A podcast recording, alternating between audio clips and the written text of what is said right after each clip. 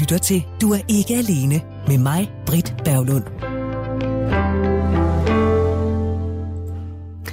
Jeg foregriber lige begivenhedernes gang. Øh, det kan nå at ændre sig, men lige nu der er planen, at vi i næste uge skal tale om singletilværelsen under overskriften Hurra for det frie liv. Det er jo sådan, at man ikke skal tage hensyn til nogen, når man er single. Man kan gøre, hvad man vil, når man vil. Jeg ved godt, at der er for mange vedkommende, der kan der være børn, som man selvfølgelig skal tage hensyn til. Men i dit liv, ja, der kan du altså gøre, hvad du vil. Du kan bruge dine penge, som du vil. Du kan spise, hvad du vil. Øh, har du lyst til at være single resten af dine dage, så kan du det. Har du lyst til at date, så kan du kaste dig ud i det. Har du lyst til bare at møde nogen og dyrke lidt øh, sådan casual sex, når du har lyst til det, ja, så kan du også det. Det er en del af det frie liv som single, så hvorfor skulle man egentlig opgive det frivilligt? Det behøver du måske heller ikke. Du kan både blæse og have mel i munden, i hvert fald når det kommer til sex. Måske også kærlighed. Altså være i et forhold og samtidig have sex, og måske også en relation med andre. Og det er her, at jeg må indrømme, at jeg sådan for alvor bliver udfordret på mine holdninger til parforhold. Når jeg i et svagt øjeblik har bevæget mig ud på Tinder, sådan en sen søndag aften ved midnatstid, ikke, hvor man synes, at dagen har været lidt lang, selvom man også har lavet lidt radio, så, øh, så kaster man sig ud på Tinder, og så synes jeg, at der er flere og flere mænd, der i deres profiler skriver, at de enten lever i åbne forhold, eller er polyamorøse. Og det der med at være polyamorøs, det har jeg set som om, at det er jo bare en skide god undskyldning for at være sammen med andre end den faste partner. Øh, altså, ved manden, eller ved partneren, at manden praktiserer og proklamerer, at han enten er i et åbent forhold, eller han er polyamorøs. Fri kærlighed, fri sex, det er det, vi skal tale om denne højhellige søndag aften, og jeg glæder mig. Her i studiet, der er der to gæster klar til at tale om måden, de og vi lever på. Er det faste parforhold vejen frem, eller er det stok konservativt at leve på den måde? Skal vi dele mere ud af os selv til andre, specielt når nu vi alligevel er singler? Jeg kan jo rigtig godt lide at være rejsende i historien, og tanken om, at jeg jo ikke er specielt nær med mig selv. Men når jeg ser i kalenderen og konstaterer, at sidst jeg fik en rusketur, det var i maj 2019, så er det sgu en forestilling, der falder til jorden med et brag, det må jeg sige. Og det er jo fint nok, men så skal jeg nok lade være med at blære mig med, at jeg ikke er nær med mig selv. Jeg tror, vi kommer vidt omkring her i løbet af de næste par timer, så bare hæng på, fordi her i studiet, der sidder Thomas Findvald Sølskov, der, der er single, 30 år, biseksuel og dermed har et større jagtrevir end de fleste af os andre. Thomas er skuespiller, været med i forskellige DR-serier og instruktør lige nu aktuelt med øh, som instruktør med forestillingen Grease, der kører på, øh, på Tornby Teater. Velkommen til, Thomas. Tak for det. Og så har jeg besøg af en kollega, en komiker, debattør. Han har været her på Radio 4 i debatprogrammet Blomsterbørns Hørm.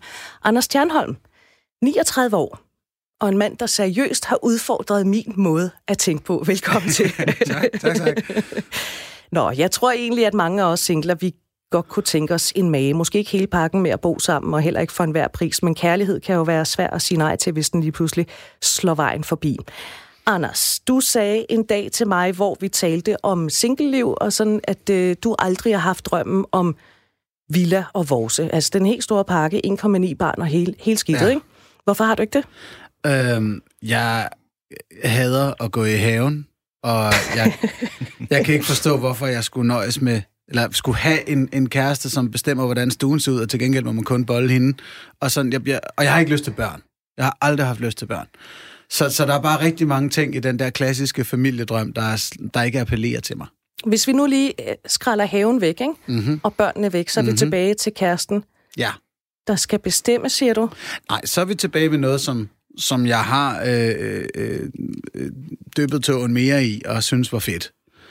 Øh, men der var det så bare, at det slog mig efter noget tid, øh, at, at det der med at monopolisere sexlivet, øh, eller sågar monopolisere det romantiske følelsesliv med andre mennesker, kunne jeg ikke helt se det hverken fornuftige eller naturlige i.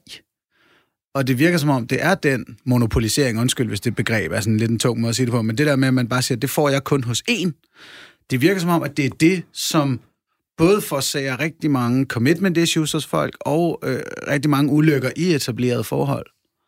Og hvis vi kunne bryde lidt med den tanke om, at det kun er én person, der skal levere det, så tror jeg, at vi kunne øh, gøre os selv meget gladere. Det virkede i hvert fald for mig. Forhold kommer i forskellige former. Øh, så lad os så vende os mod en anden måde at leve på end den helt klassiske med to voksne og de der 1,9 barn, en Saab i carporten og måske også en hund og en kat, ikke? I hvert fald en bil, der stadig er i produktion til at starte med. Jamen, det, der, det er fint. Der er nogen, der vil synes, at tanken om, at man skal være sammen med et menneske resten af sine dage, den ikke er særlig attraktiv. Aldrig mere et første kys, aldrig mere en ny krop at udforske, aldrig mere noget nyt i den kontekst. Øhm. Ja, en af mine store idoler, komikeren Doug Stanhope, siger jo, jamen det er det, man så siger med et ægteskab. Der siger man, fra nu af vil jeg aldrig nogensinde Præcis. igen opleve den bedste følelse overhovedet, nemlig følelsen af at blive forelsket. Det er, det er også selvfølgelig meget at opgive for en potentiel partner, så på den måde er det et flot løfte. Vi to, Anders Stjernholm. vi to har igennem den sidste halvanden måneds tid, der har vi haft rigtig, rigtig mange snakke. Nogle af dem er også gået lidt... Øh, bølgerne er gået lidt højt, ikke, når det skal, de er kommet ja, det til bare sige, Jeg er ikke nødvendigvis her Brits gode vilje, det er mere vores kolleger inde i redaktionslokalet, der sagde, nu, nu, nu rykker I det der ind i et lydisoleret rum, og få det overstået. Vi har talt rigtig meget om parforhold versus single versus sex versus alt muligt andet. For nogle uger siden, der sagde du, at du er en lykkelig single. For parforholdet, som vi allerede sådan lidt kan fornemme på det, du har sagt, det er ikke i din optik noget at stræbe efter. Det er, der er simpelthen for stramme rammer. Og der bliver sådan straks, øh, hvad? Hvorfor? Hvad mener du med, at parforholdet har for stramme rammer? Åh, oh, nu gør jeg noget, jeg hader med mine gæster der. Jeg er lige nødt til at starte et andet sted. Nå, okay, jeg tror, hvis jeg må starte med at rette dig. øh, altså, til at starte med, det, det er ikke fordi parforholdet er stramme rammer, at jeg umiddelbart lige var imod. Det var sådan mere, at, at jeg havde ikke behov for det. Øh, for at have det her ene menneske. Øh, I forhold til måske at være sig selv og leve på andre måder. Nå, men, men okay, de stramme rammer. Øh, det har det jo i den udgave, som vi hyppigt ser det i, i vores samfund. At netop man siger, så må du kun bolde den her person, og I bør også så vidt muligt øh, bo sammen, og så videre, så videre. Øhm, og det var de rammer, hvor jeg tænkte, åh, kan man ikke gøre noget andet? Og så fandt jeg ud af, jo, det kunne man jo faktisk godt. Men hvad, hvad er det, der strider i dig med de rammer der? Jeg mener, du, du er jo ikke vokset op i 60'erne, og hvor vi, øh, altså kvinderne brændte BH'er, når vi talte om øh, fri sex og alt muligt. Ja. Øhm, det er lidt det urealistiske i, for det første det her med, at så elsker jeg den person til en af os dør. Øhm, mange af vores passioner gennem livet er midlertidige. Øh, også arbejdsmæssigt, eller hvilket fodboldhold man holder med, sågar, eller lignende. Øh, ingen sammenligning i øvrigt. Der, der kunne jeg godt lige se sms'erne vælte ind der. Øh, og, og derfor har jeg også altid tænkt, åh, jeg, jeg tør simpelthen ikke love et andet menneske, at hende vil holde af de næste 30 år. Øhm, så, så det strittede også lidt på mig ved, ved tanken om det. Øh, og, og når så først jeg så kunne indgå nogle relationer med nogen, der siger, nå, okay, ja, det er heller ikke vanvittigt sandsynligt, at vi kan holde hinanden ud i 20 år, men lad os da prøve fem, eller se, hvad man kan. Ikke? At, at så var det også stadig vigtigt for mig, kunne jeg mærke, at, at det behøvede ikke at være fem år, hvor man så var hinandens et og alt, eller skulle være hinandens bedste venner, eller alt, hvad det hedder i ens mest kvalmende venners øh, bryllupsløfter. Men nu har det jo været i umindelige tider været sådan, at mand møder kvinde, de forelsker sig, de er et par, og så er det det. Siden der har vores samfund så heldigvis udviklet sig til, at mand møder mand, kvinde møder kvinde, mm. de forelsker sig, og så er de et par. Ja. Det har jo virket i mange, mange årtier. Why fix it if it ain't broken? Hvor mange bliver skilt? Hvor mange er utro? Hvor mange har sandsynligvis været i den her konstellation, fordi de det beklageligvis ikke besad en penis, og derfor mulighed for at have en selvstændig indkomst. Så de var bare nødt til at finde sig i, at jamen, det er ham her, jeg har valgt, og nu hænger jeg på den.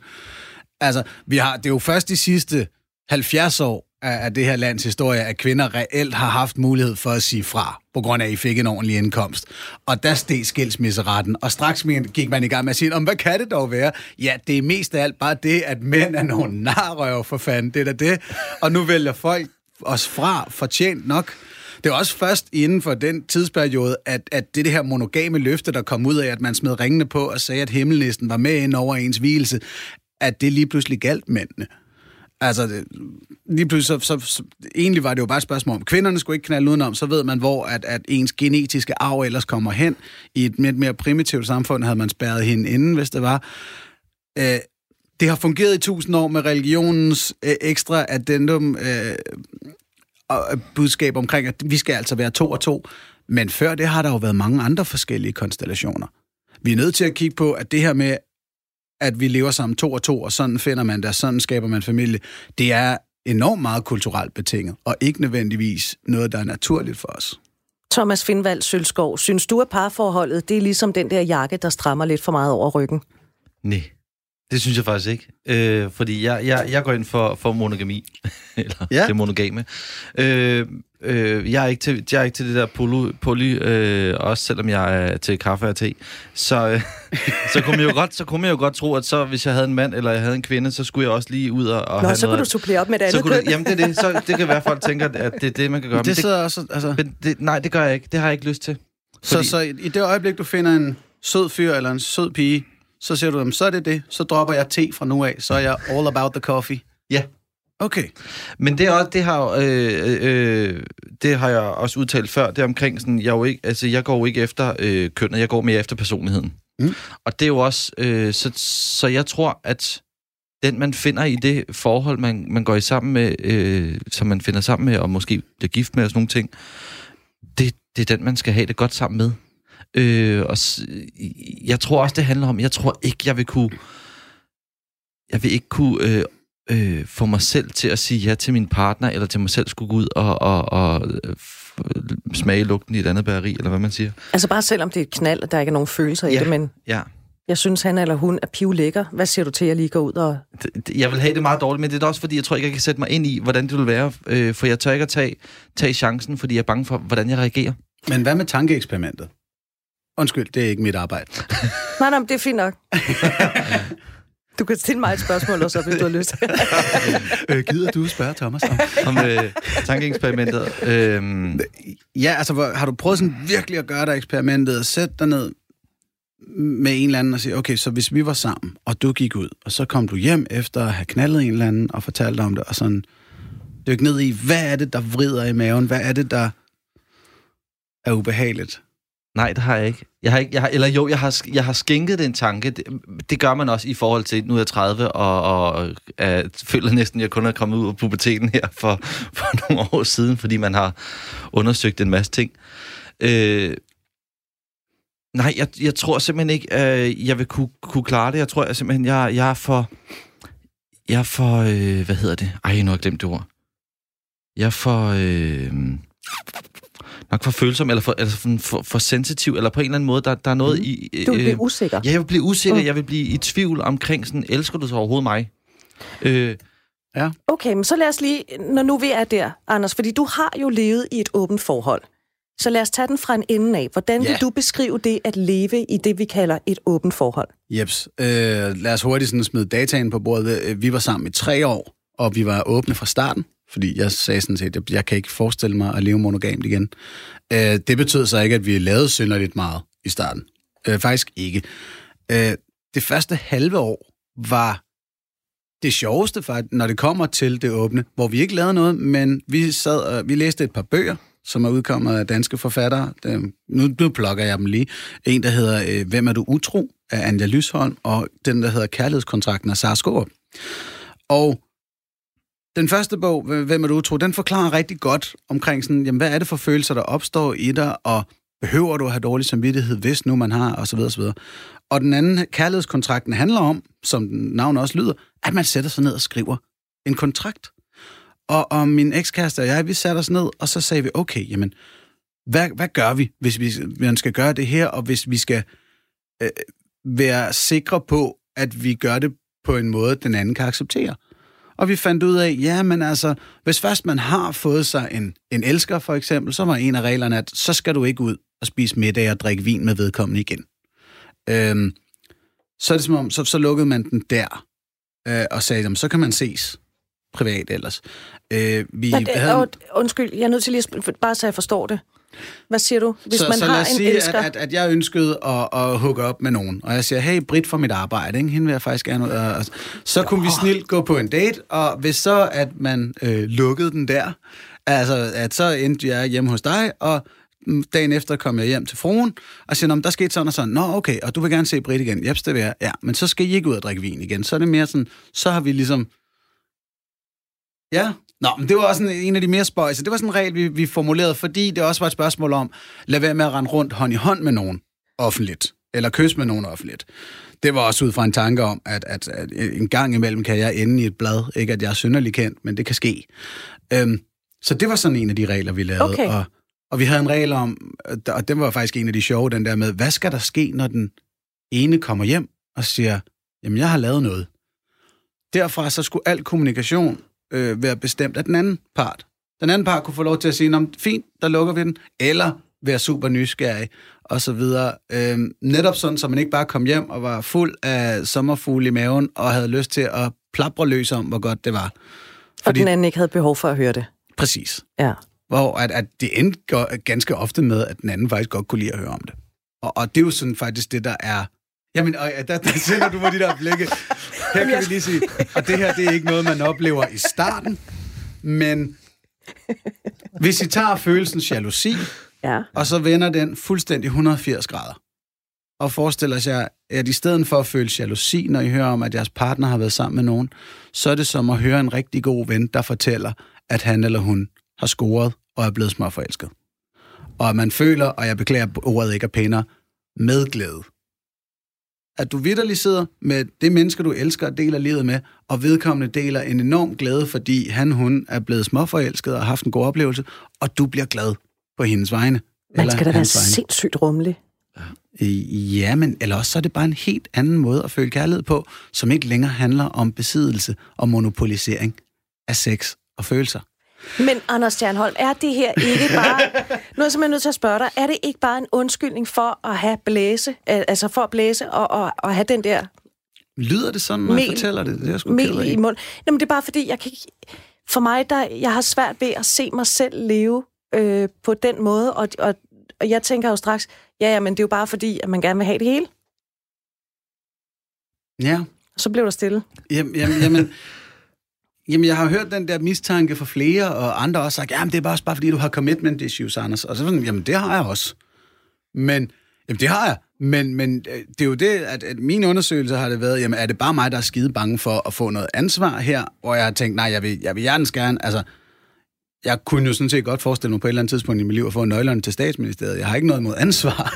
Øh, jeg, jeg synes bare ikke, den der form for ansvar, hvor man binder sig øh, øh, fuldstændig låst følelsesmæssigt til en person eller til en familie eller lignende, øh, virkede så rar. Øhm, og, og, og, og her vil jeg nemlig mene, også som, som evidens for det, jeg påstår, at, at hele den der rejse, min ekskæreste og jeg havde med at sidde og eksperimentere inde i hovedet med, jamen hvad sker der, hvis hun kommer hjem, og hun har været sammen med en eller anden, og han er flottere end mig, eller har en monsterstor dolk, eller et eller andet. Hvordan skal jeg reagere? Og bare det at gennemleve tanken, var jo nok til, at store dele af jalousien ligesom opløstes. Øhm, en af de sjoveste ting, vi sad og snakker om, nu tager jeg lige den vej ned, det var, øh, der gik vi ned i detaljerne, sådan, hvad måtte man lave med andre, ikke? Og så kommer vi pludselig ind på, hvor mange må der være? Og sådan, må man godt have en trekant, hvis nu, og bla bla bla. Indtil det slog os begge to. Hvad er fucking oddsene for, at det sker? Og hvor nederen vil det være, hvis man sidder til en eller anden efterfest, og der begynder at komme orgiestemning, og man så er nødt til at tælle hoveder og sige, nej, jeg kan ikke være med, fordi vi er otte, og min kæreste og jeg har altså sat grænsen ved syv. Altså, og, og det er sådan ligesom at slå mig, jamen, øh, hvis hun så bollede et helt fodboldhold, hvem, hvem skulle jeg så blive jaloux på? Hele fodboldholdet. Hvordan skal 11 mand, der, der, det vil jo være en fuldstændig anderledes seksuel oplevelse for hende, end at være sammen med mig af øh, noget mere arbejde, noget mindre fordybelse. Så hvorfor, hvem- skulle jeg... at- Hvor, hvor det netop slog mig, jamen det er jo en fuldstændig anderledes oplevelse. Og, og hvis jeg skulle øh, komme til at knalde et helt pigefodboldhold, fordi jeg på magisk vis havde fundet det eneste heteroseksuelle i hele landet, så, så ville det, der jo heller ikke være gå noget af, af, af min eks. Så, så den, den øvelse gjorde rigtig meget for vores følelse af jalousi. Bare det, at tage sig tank, tiden og tanken omkring, hvordan vil jeg reagere? Thomas, når du hører Anders Stjernholm sige medglæde, Ja. glæde sig på sin partners vegne Over, over, at har at, haft- vedkommende har haft en fantastisk øh, seksuel oplevelse med et andet menneske, du ikke kender.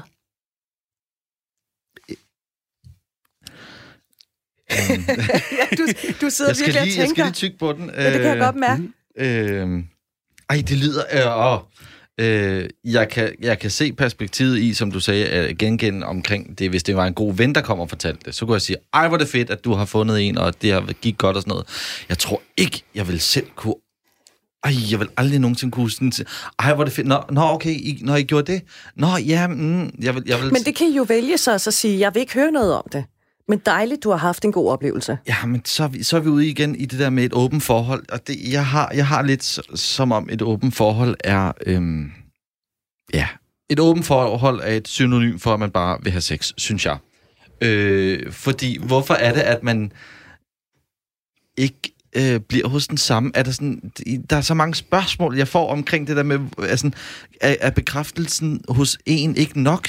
Altså, er der, hvorfor skal man bekræftes af flere? Altså, er det øh, øh, nogle, nogle, nogle problemer, man har selv? Eller er det, altså, Omvendt så kan du også sige, hvorfor skal du afskære dig selv for nogle eventyr, nogle oplevelser, som du måske ikke kunne få i dit parforhold? den kan man vel godt få sammen med den partner, man har, hvis man Ikke taler om det. Ikke nødvendigvis. Lad os nu sige, at man har en eller anden mærkelig, eller en, nu skal jeg jo ikke farve tingene, men hvis man nu har en eller anden fetish, som man ikke kan udleve sammen med sin partner, er det så ikke fedt, at man så har en aftale om, men, men prøv at høre, det er fint nok, det, det går du bare ud og gør med Mona eller Frederik. Altså, det, det er okay med mig. Nej, ikke for mig. vi, vi, vi er nødt til at dykke længere ned i det her, Thomas. Øh, fordi nu siger du så også, jamen, hvorfor kan man ikke nøjes med en? Men hvorfor, og det er et lidt drildt spørgsmål, hvorfor argumenterer du ud fra, at en partner er normen?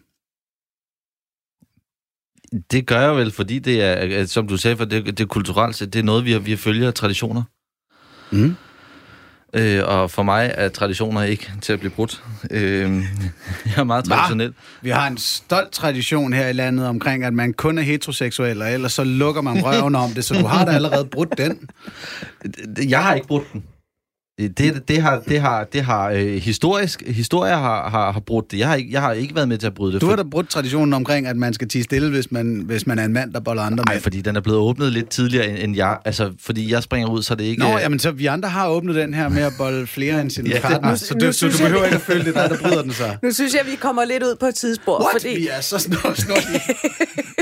Nå, og lad os lige vende tilbage til den, fordi jeg har faktisk... Øh, der er en mand, der ligger og venter, som man siger, på at vi skal tale med ham, og det gør Det var vi nu. også på tide, hvis det var sådan mig.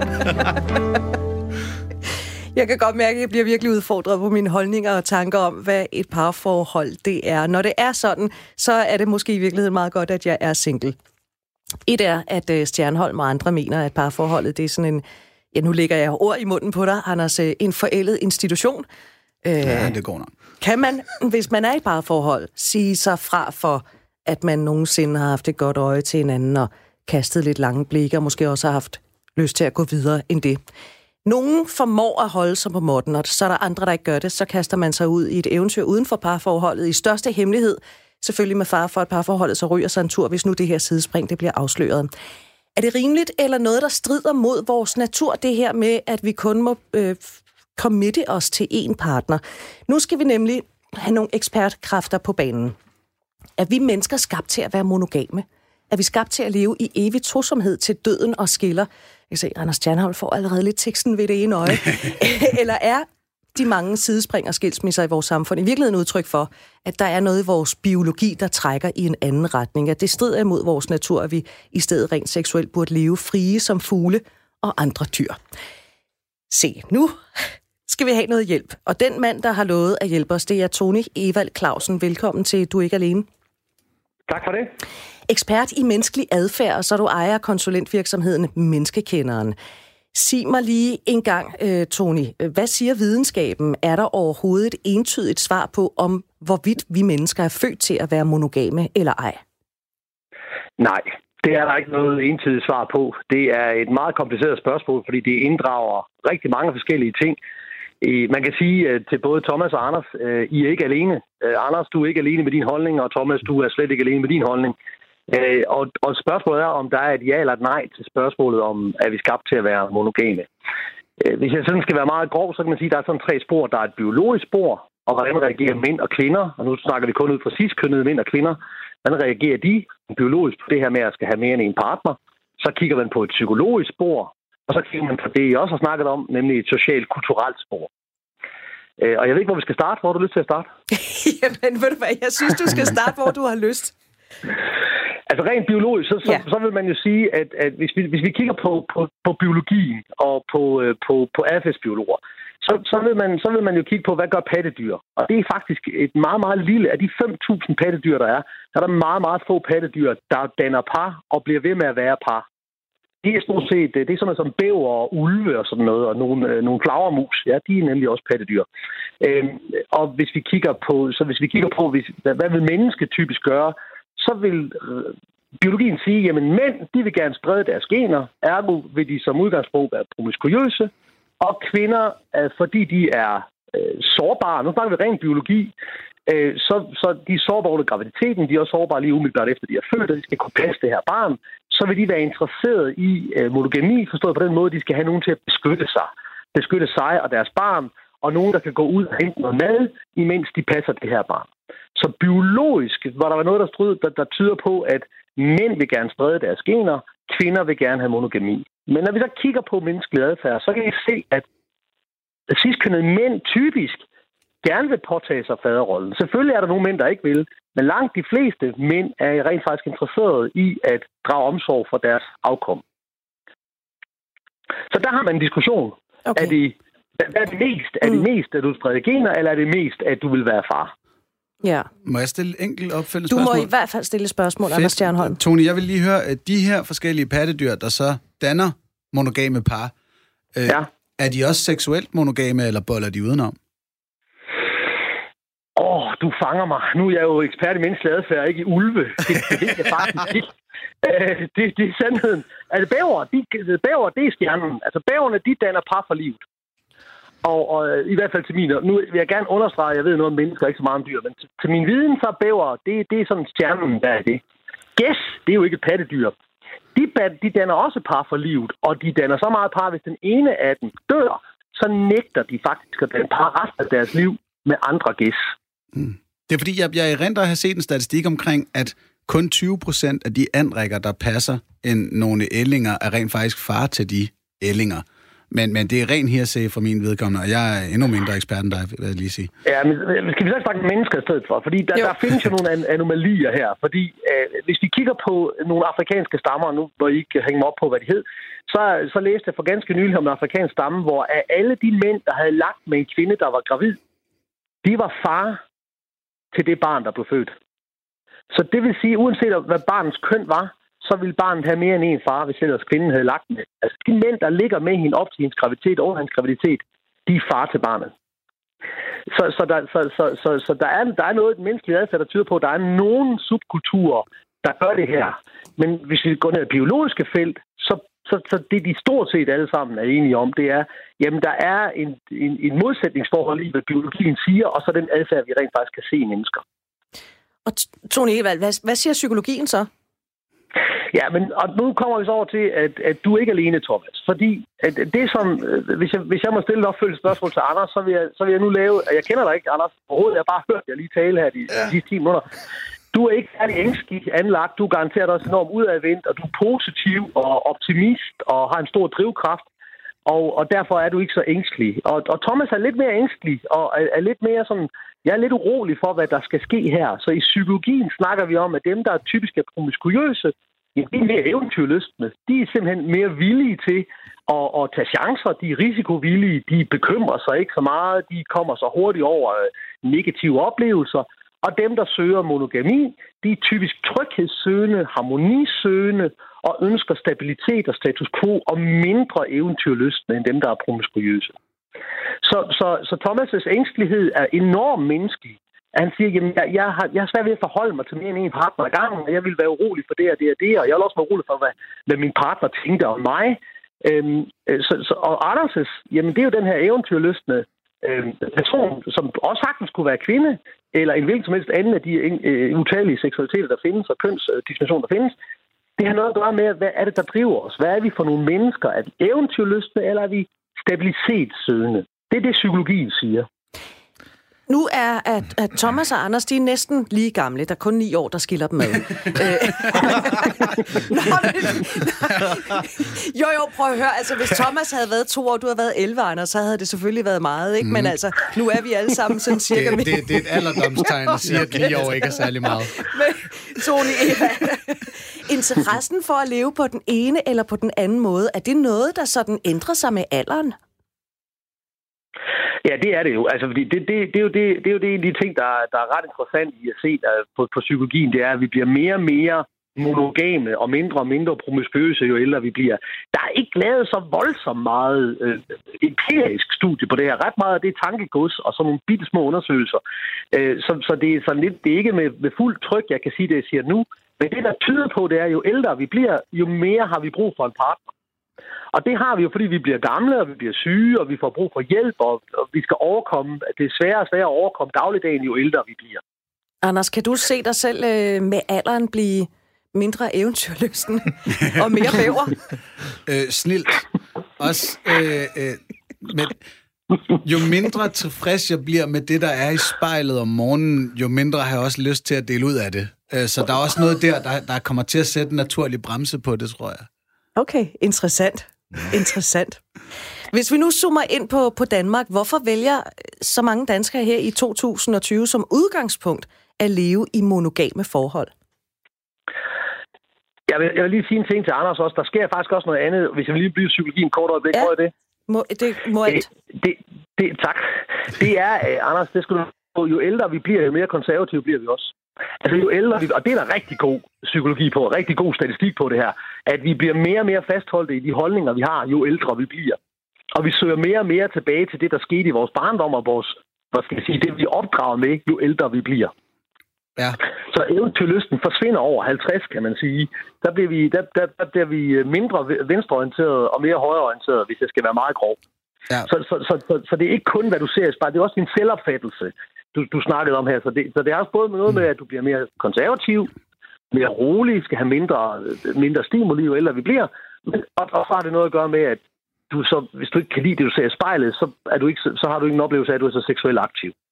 Nå, men for at svare Nå, på... Altså, der vil jeg lige sige, der, balladen er selvfølgelig her. Jeg var i konservativ ungdom, da jeg var teenager, og her senest er jeg stillet op for Alternativet i to omgange. Jeg er sådan set blevet rødere og rødere, men hvis det skulle gå den anden vej, så tror jeg måske, min mor bliver glad igen. ja, og så vil jeg skynde mig at sige, at nu snakker... Nu, nu, det er ligesom nærsynlighed og langsynlighed, at det kan ligesom ja, udligne sig selv på et tidspunkt igen. jeg, skal, jeg, skal, jeg skal huske at sige, at, god, at, at alt god videnskab, det aldrig baserer sig på anekdoter, og det der det er en anekdote. Det, det, vi kan ikke sige, fordi det skete for andre, så kan vi sige, det er et generelt argument. Det, det, det, det er der ikke noget. Vi er nødt til at kigge på, hvad der sker i det hele taget. Og det er jo en meget god det over i det spørgsmål, stillet før. Hvorfor er vi det i Danmark? Ja. Og det er vi jo, fordi vi lever i en kultur, der grundlæggende er kristen. Uanset om vi så tror på, på Jesus Kristus, om vi er protestanter eller hvad vi måtte være, det er underordnet, fordi vores værdier, den i talesætte struktur, der er den, skal vi kalde den sociale konstruktion, er bygget op om kernefamilien. Og, og den del af den, øh, det, det vi opdrager med, det vi ser, det er det kernefamilien, mor, far og børn, som er vores kultur. Det arver vi af vores bedsteforældre, tipbedsteforældre og alt, alt sådan noget. Og derfor er det blevet det vi gør, jamen det er forventet, at du skal øh, finde dig en partner, og I så skal have et, et, et, en kernefamilie. Hvis nu vi kigger så uden for landets grænser, hvordan forholder det sig i andre kulturer og samfund end, end det danske? Hvis vi ser på mere patriarkalske, altså mandsdominerede kulturer end den, end den skandinaviske, som, som jo har forandret sig og aldrig rigtig har været så maskulin, så er det jo fuldstændig accepteret, at en højt rangerende mand har en kone, og så har han en elskerinde eller elskerinder.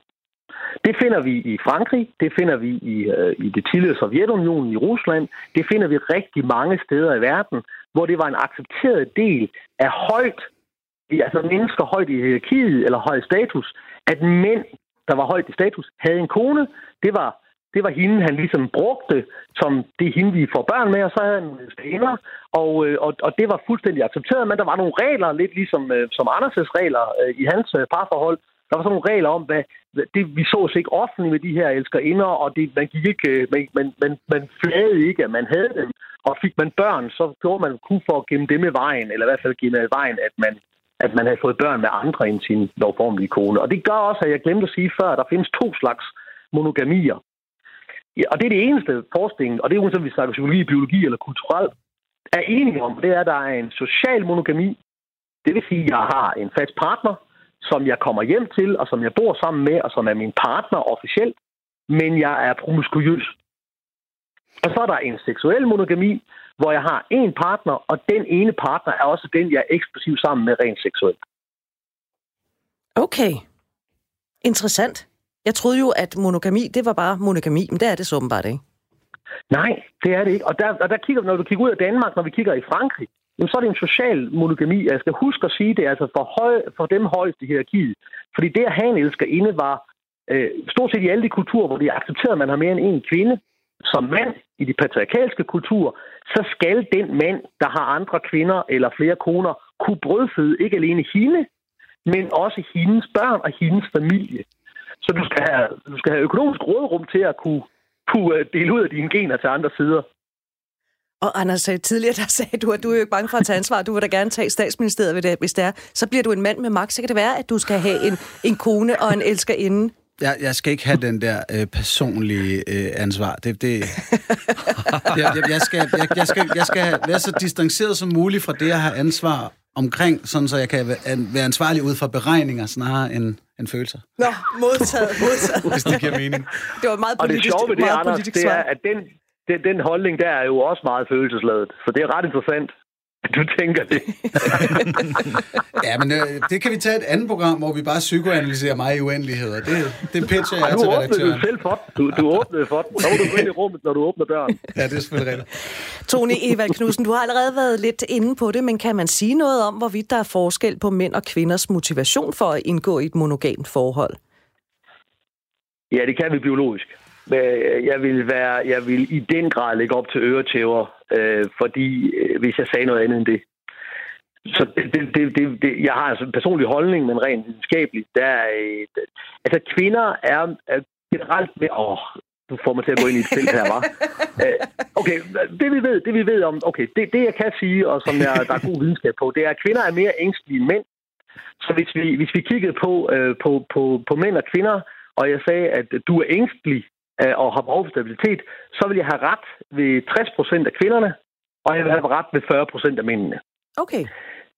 Hvis jeg sagde, at øh, du var aggressiv, så vil jeg have ret ved 40 procent af kvinderne og ved 60 procent af mændene. Så det er de forskelle, der er. Og så, og så, og så kan vi jo sige, jamen aggressiv, hvad er det? Er det også seksuelt aggressiv?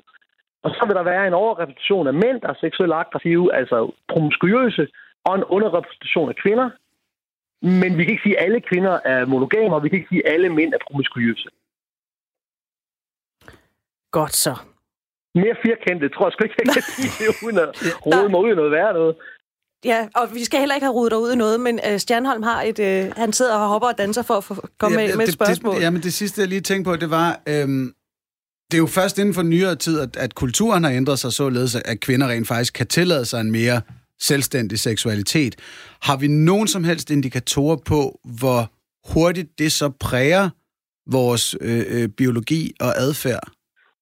Ja, det har vi desværre. Øhm, jeg vil gerne skynde mig at sige, det, det er jo, nu snakker vi kun Skandinavien, altså i Danmark lige her, fordi der, der, kvinder har faktisk øh, i nogle andre kulturer haft meget mere magt og haft mulighed for at gøre lige, hvad det passer dem. Især de højt rangerende kvinder. Men, men øhm, det, det korte og lange, det er, vi, ja, hvad var det, de spørgsmål var? Nu glemte jeg lige det. Ja, det, det var om, om de her kulturelle muligheder, som har åbnet sig, for eksempel i Skandinavien, rent faktisk præger biologi øh, øh, og adfærd. Ja. Eller især biologien, om, om vi kan se, at, at det kommer til at, at ændre sig hurtigt. Jeg skal passe på, når jeg snakker om biologi, for det ved jeg simpelthen ikke ret meget om. Øh, jeg, jeg, jeg vil ikke tro, det er noget, der, sky, der ændrer sig biologisk, men helt sikkert psykologisk. Hvis vi, hvis vi kigger på, hvordan mænd bedømmer kvinder, øh, og hvordan kvinder bedømmer mænd, så får, så får vi en ret overraskende øh, status her, fordi det viser sig, at mænd generelt bedømmer kvinder fuldstændig ud for normalfordelingen. Så hvis vi skal vurdere, vurdere hvor, hvor kønne eller hvor attraktive er kvinder som partner, så får, når vi spørger mænd ad, så får vi sådan en modalfordeling, der hedder fra 1 til 5, hvor 5 er meget attraktiv, og, og 1 overhovedet ikke er det. Så får vi, at de fleste kvinder, der bliver bedømt af mænd, de ligger sådan i midten. Så er der nogle, nogle oppe i toppen, oppe i femmerne, og så er der selvfølgelig også nogle nede ved etterne. Men når vi beder kvinder om at gøre det samme ved mænd, altså kvinder, der er single, i den vestlige verden, og det er meget vigtigt at understrege i den vestlige verden, hvor de har fået mere uafhængighed. De har ikke brug for mænd på samme måde mere, som de havde engang. Altså, jeg plejer sådan provokerende at sige, at kvinder har kun brug for mænd til tre ting. Du skal intimidere mig, du skal beskytte mig mod farlige dyr, så skal du, øh, og så skal du komme hjem med mad, og så skal du løfte tunge ting. og de har stort set ikke, de har stort set ikke brug for os. De har, så det, der oh, sker... Oh, må, må jeg gætte? Må man gætte på en ja. mediantal sådan noget halvanden? Ja, det, det er faktisk rigtigt. Den ligger helt nede omkring... Om, om, om, det er fuld... Hvor vidste du det fra? I det overfladiske kællinger, Britt. ja, det er noget, der bor inde i dig, det der. Jamen altså, jeg der er... er stort, når kvinder skal bedømme mænd, så er der stort set ikke nogen femmer. Eller nej, der er ikke nogen femmer. Men er det fordi... Så at... har rykket sig. Men er det fordi, at, at mænd også, måske bare fra, fra naturens side, at de er mere seksuelle end kvinder er? Altså, øh, jeg har sådan... Jeg talte på et tidspunkt med vores huspsykolog, Thomas Markersen, der sagde, at kvinder er bedre til sådan at lægge låg på deres seksualitet. Også når de er singler. Altså, vi har ikke nødvendigvis... Øh, behov for at, at gå ud og, og rive en mand rundt hver weekend eller, eller hver onsdag, vel? Men at mænd måske har et større sex drive. At det er derfor, de tænker, nå, jamen, hende der kan jeg da godt knalde. Altså, at det er mere sådan seksuelt. Forstår du, hvad jeg siger? Ja, jeg forstår, hvad du siger. Jeg, jeg, jeg, Tony Britt spørger, om du kunne tænke dig en socialkonstruktivistisk shitstorm. Ja, det, det, det kunne, jeg, jeg, jeg, jeg forholder mig bare til videnskab, så må de jo give mig alle shitstorm, de vil. Det vil være en, det vil være en uretfærdighed ud over alle grænser at sige, at kvinder er mindre seksuelt drevet, end mænd er. Men den måde, de lever, udlever seksualiteten på, er anderledes end mænd. Nu snakker vi igen generelt, altså ja, de fleste. Det er klart. Så den måde, kvinder udlever seksualitet på, er helt anderledes end mænd. Og, og derfor kan vi ikke vægte det. Du kan, man kan ikke vægte det, fordi man vægter det på to. Den ene kommer fra Venus, den anden kommer fra Mars. Og på Venus, hvor kvinden bor, der er sex for de fleste kvinder øh, forbundet med noget mere end blot selve gymnastikken. De har brug for at mærke, det, det jeg sagde før, de er mere ængstelige, de har brug for noget tryghed, de har brug for at føle, at de er i trygge hænder, og at de har det godt med, med vedkommende, de har det med. Det er en del af seksuel akten, at blive nusset og berørt ved at mærke noget andet, hvor mænd er langt mere aggressive i deres seksualitet. Nu snakker vi i deres følelser, men i deres seksualitet, og det er meget mere mekanisk for en mand end det er for, for, for en kvinde. Nu snakker vi generelt, nu snakker vi ikke specifikt eller anekdotisk, nu snakker vi generelt, at det er de store forskelle på det. Så man kan ikke sige, at kvinder de ikke er seksuelle væsener, fordi det er det i allerhøjeste grad. Og man, kan, man, man, og man kan ikke sige, at mænd er mere seksuelle end kvinder er, men vi er det på hver vores måde. Okay, det giver mening. Stjernholm? så prøver jeg sgu at tage, der, tage den der shitstorm fra dig. Nu prøver jeg at sætte en arketype op, og så fortæller du bare, om jeg er helt gal på den, Tony. Ja. Øhm, kunne man så sige, at der, hvor kvinder er mest seksuelt aktive og lystende, det er, når de først har opnået en, en, en vis grad af tillid til en bestemt mand, og så indtil han har gjort dem gravide, at der kan de næsten ikke få fingrene fra ham. Og når, han så er, og når hun så er blevet gravid, så er det som om, hans formål er lidt udtjent. Er der nogen som helst indikatorer på, at, at den grove, grove fremstilling, jeg kommer af med der, har noget, noget videnskabeligt i sig? Nej, ikke ligner. Fordi du skal, du skal, du, du skal det er jeg glad for, fordi andet, det tager lige top med mine commitment issues. Jamen, prøv at høre, din, jamen, prøv at høre din, din, din, din præmis er jo, at hun ikke bliver interesseret i manden, efter hun har fået barnet, fordi hun ikke længere har brug for ham. Det er din præmis. Men du glemmer lige at kigge på det. Det er også, fordi du ikke er en kvinde. Øh, og, og derfor kan du, har du kan ikke sætte dig ind i det, der, er, der sker med en kvindes krop, når hun bliver gravid og øh, lige umiddelbart efter graviditeten. Det kan vi mænd overhovedet ikke sætte os ind i, uanset hvor meget vi så, hvor empatisk vi måtte være. Så der sker jo også det, der sker noget, at der er noget, der er vokset ind i dig, som er kommet ud af dig, som er skabt af dit kød og dit blod. Manden, han har leveret en, en sædcelle, hun har leveret alt andet. Så, så en del af grunden til, at kvinder mister den seksuelle interesse, eller vir- ikke virker så seksuelt aktiv lige umiddelbart efter fødslen, ja, det er jo så fordi, det er en kødklump, der er kommet ud af det der aggregat nede for neden, ikke? Som, som de lige skal komme sig over. Og så har de jo også en selvopfattelse. Jamen, det er da også derfor, jeg heller ikke vil derop. det ved jeg ikke, hvad jeg skal sige. Jeg synes, det stikker lidt af nu. Undskyld, undskyld. Ja, det gør det lidt, Anders. Nå, men lad mig lige, lad mig lige gøre den helt færdig. Så, så, så en, en, en grund, det er meget, meget mere kompliceret end det, fordi hvad sker der efter en fødsel? Ja, vi har lige pludselig en uden for os selv, vi skal tage hensyn til, som ikke vil sove altid, og som stort set kun skal skrige og kan skide og, og skal ammes. Og hvor meget energi er der så til, at vi nu skal du ved, at vi nu skal være aktive på det her felt også. Og hvor er kvindens energi hen? Hun bruger jo det meste af sin energi på at føde det her barn. Og så sker der det, at manden han lige pludselig ikke længere føler, at han er nummer et. Og nu, øh, nu, nu, nu bliver det meget generaliserende, og så, bliver, så trækker han så lidt, så rører han ikke så meget ved hende, som han plejer at røre ved hende, og han giver hende ikke så meget opmærksomhed, fordi uh, payoffen, altså sexen, den kommer ikke alligevel, og hun er mere interesseret i den her unge. Så man kan ikke sige det, du siger, så firkantet, fordi det er meget, meget, meget kompliceret. Åh oh, ja, men nu, nu tog jeg mig også forbeholdet og, og, og sagde, at det, det var meget, meget kantet sat op, og det var bestemt Ja, heller ja, ikke de ja, to ja. første år af, af babyens liv, der, der, der var dem, jeg regnede med. Øhm, blot at det, det er ud fra en præmis om hendes, altså om the selfish gene, om at, at det er et spørgsmål om at, at få hendes afkom til at blive levedygtigt, der er afvejning i hendes seksualitet.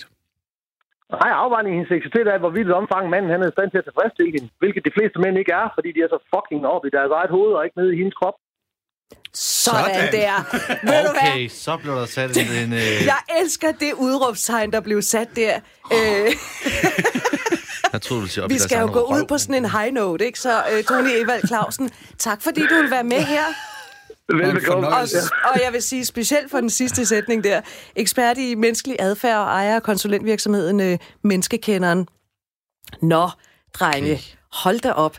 Altså, mm-hmm. øh, eksperterne, Thomas, som, øh, som Tony sagde, er lidt uenige om, at vi mm, er monogame fra naturens side.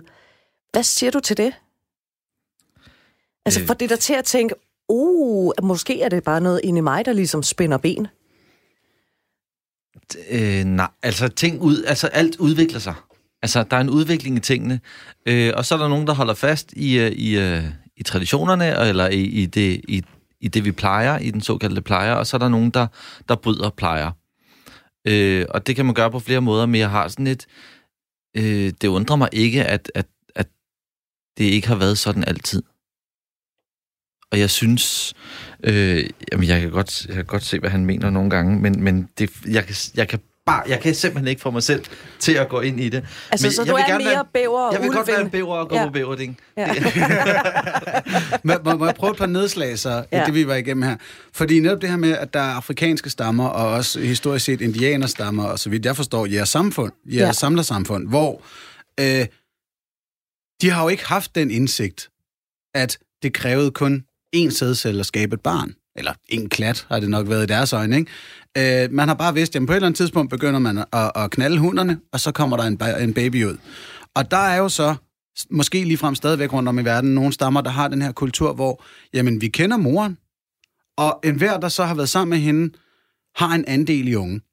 Hvilket er, i mine øjne, et suverænt overlegent system i forhold til det lortesystem, vi har, hvor der kun er én mand, der, der lige pludselig har det, det kapitale ansvar for, for ungens velbefindende. Det er jo det, der skaber hele behovet for, at så skal man have en stor, stærk en, der kan passe på. Det, det smukke der i, i forskellige indianerstammer, øh, den anden har jeg læst om nogle bari-indianere, hvor det er nemlig velanset, end det en kvinde gerne vil være gravid, eller er blevet det, at hun får knaldet med mange mænd fra landsbyen, med den stærkeste, og den hurtigste, og den sjoveste, og Altså den jo, sødeste. så jo flere stærke fædre, der er til det barn, Ja. jo bedre. Og tanken er helt ned i det biologiske, at barnet arver alle egenskaberne fra de her gutter jo. Det gør den så ikke. Men der sker det, at der render en masse mænd rundt i landsbyen, afhængig af, hvor skænke hun har været, og tænker, jeg har en andel i junior, han skal have det fantastisk. Øh, hvilket jo sørger for, at der er slet ikke det samme behov for kapitalansammelse i, i en enkelt familie. Man behøver ikke at spærre konen inden for at sikre sig, at det er ens barn, der kommer ud, og så videre. Øh, øh, det giver et helt andet system, og et ret smukt et, i mine øjne. Og, Jeg kan, jeg, kan, jeg, kan, jeg kan sagtens sætte, sætte mig ind i, at, at der er flere øh, fædre omkring øh, øh, et barn. Altså, men, men så alligevel sådan lidt, jamen der må, der må der bare være én, og jeg ved godt, at de ikke ved, hvem det så er, men så må der, der blive valgt en, som kan sige, det er mig, der er den. Hvorfor? Hvorfor skulle de gå fra fem fædre til én far? fordi det, der, er noget, der er noget for mig, der er, er kød og blod biologisk set, at der er en, man har, der er en far, man har, og så har man øh, nogle, nogle halvonkler eller halvfædre. Øh, øh. Men, men for dem, bare lige, men det er jo, det, det er jo helt fair, men, men for dem vil det jo være katastrofalt, hvis det er et jeres samlersamfund, hvor mændene dør lidt oftere. Øh, det vil være fuldstændig katastrofalt at lægge alle sine æg i en kurv, og så viser det sig, at han døde sgu på jagten. Øh, her, der er det, er det ikke en lige så stor katastrofe, hvis en af de fem fædre dør. Det er også blandt andet det, der har gjort, at det system er bare så populært. Fordi der er fire andre til at bakke op så. Ja. Ja. Og det er det, der lidt også er kernen i det, jeg prøver at sige, det er, altså, at det her med tradition, det er ikke et argument i sig selv. Hvis en tradition er god, så er der nogle argumenter for den, som understreger, at den er god. Uh-huh. I det øjeblik, man forfalder til, det plejer vi at gøre, så er det, fordi man er løbet tør for gode argumenter. Traditioner er døde menneskers bagage, og det skal vi kun slæve på, hvis der er noget i det for os. Og der er ikke noget i det for dig?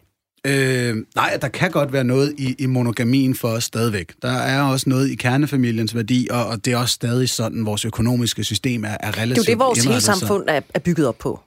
Det er jo kernefamilien. Ja, beklageligvis.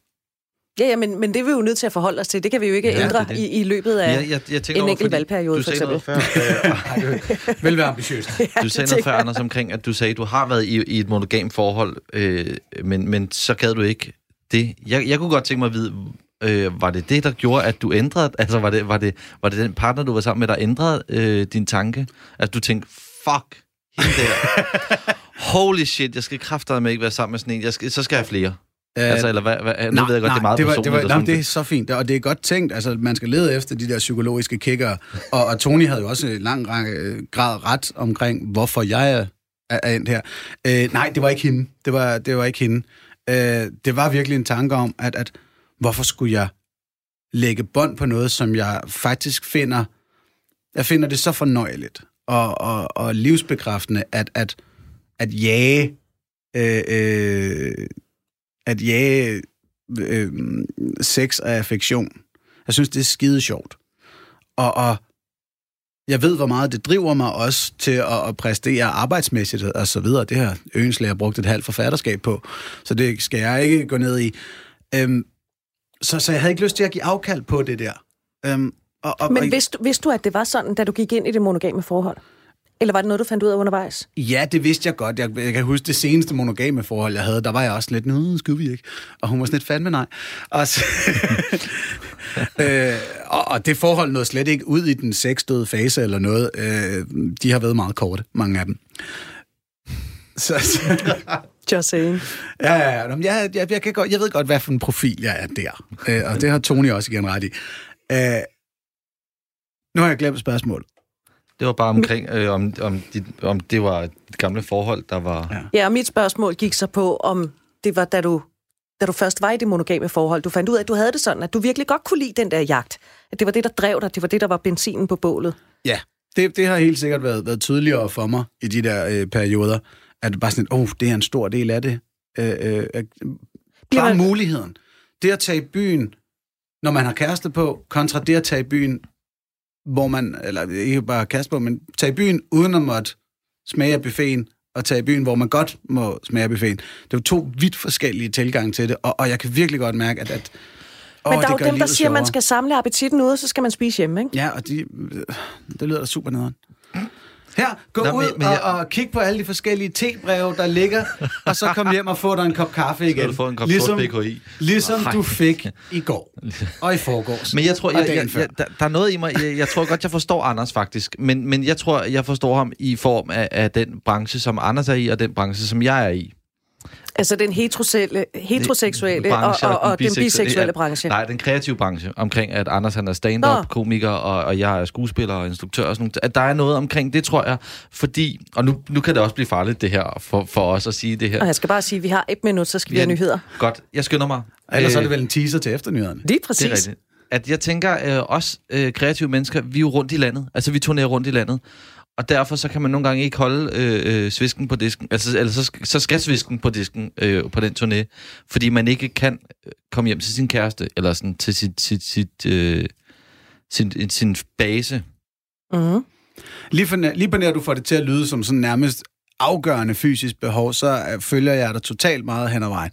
Så det vil jeg rigtig gerne øh, følge op på. Det gør vi så efter nyhederne, øh, fordi vi er slet ikke færdige med at tale om fri kærlighed, fordi vi skal også sådan lidt mere ned i, hvordan man så gør, hvis man gerne vil udfordre det der traditionelle parforhold og omgås andre uden for parforholdet eller det ægteskab, man, man er i. Hvor, Sådan mere sådan how-to Øh, og der skal vi trække lidt på din erfaring, Anders Stjernholm. Øh, og det kan man gøre på, på flere måder, og det skal vi blandt andet tale om efter nyhederne. Og husk, hvis du øh, har kommentarer til noget af det, du hører, eller der er et emne, du godt kunne tænke dig, at vi taler om her i programmet, så sender du en mail til ikke alene radio4.dk, ikke alene radio4.dk, og så skal vi have nyheder. Klokken er 21.